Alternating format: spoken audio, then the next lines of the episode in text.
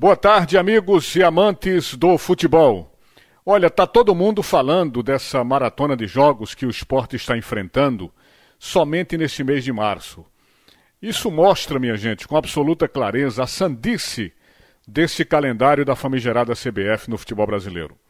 Observem que, começando com o jogo, vamos colocar aqui logo o jogo da última quarta-feira, né?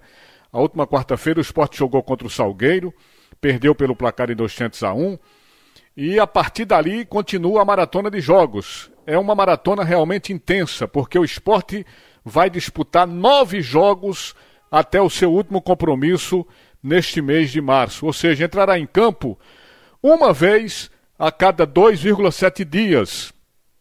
Porque o esporte jogou, repito, contra o Salgueiro e ele vai ter mais dois jogos pelo Pernambucano, mais quatro jogos pela Copa do Nordeste e um pela primeira fase da Copa do Brasil. Vejam vocês. Agora o pior. Durante esse período, o esporte chegará até mesmo a disputar duas partidas com menos de 24 horas de intervalo, minha gente. Por quê? Porque é o seguinte: o esporte vai enfrentar o 4 de julho, no sábado, dia 13 de março, pelo Campeonato do Nordeste. E no dia seguinte, no domingo à tarde, ele visita o Santa Cruz na terceira rodada do campeonato estadual. Vejam que loucura. E dois dias depois, dois dias depois, ele vai ter que ir para Salvador para enfrentar a equipe do Bahia. É isso, é o calendário louco do nosso futebol que piorou em tempos de pandemia. Mas não se assustem vocês que ficaram impressionados com o calendário do ano passado, né? Pelos muitos jogos do ano passado, porque o que vem por aí é bem pior, minha gente. Basta que a gente comece a dizer o seguinte: a temporada de 2021 começou quatro dias depois de finalizado o Brasileirão. Basta dizer isso. Jogadores não tiveram tempo para descanso, jogadores não tiveram pré-temporada, nada disso. Então, como é que esses jogadores vão suportar essa carga? Como é? E os clubes, qual é o milagre que vão fazer para que seus atletas suportem isso? A CBF não dá bolas para isso, não está nem aí.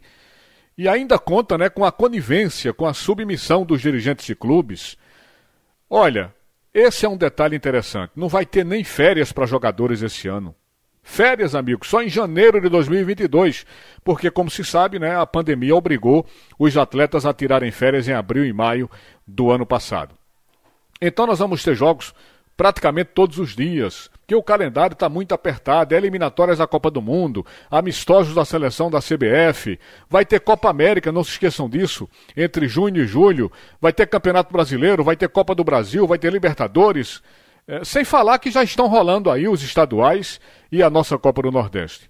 Então faz tempo, viu, que o futebol brasileiro desrespeita o intervalo mínimo de 66 horas entre uma partida e outra. Faz tempo isso, a gente está reclamando disso há muito tempo.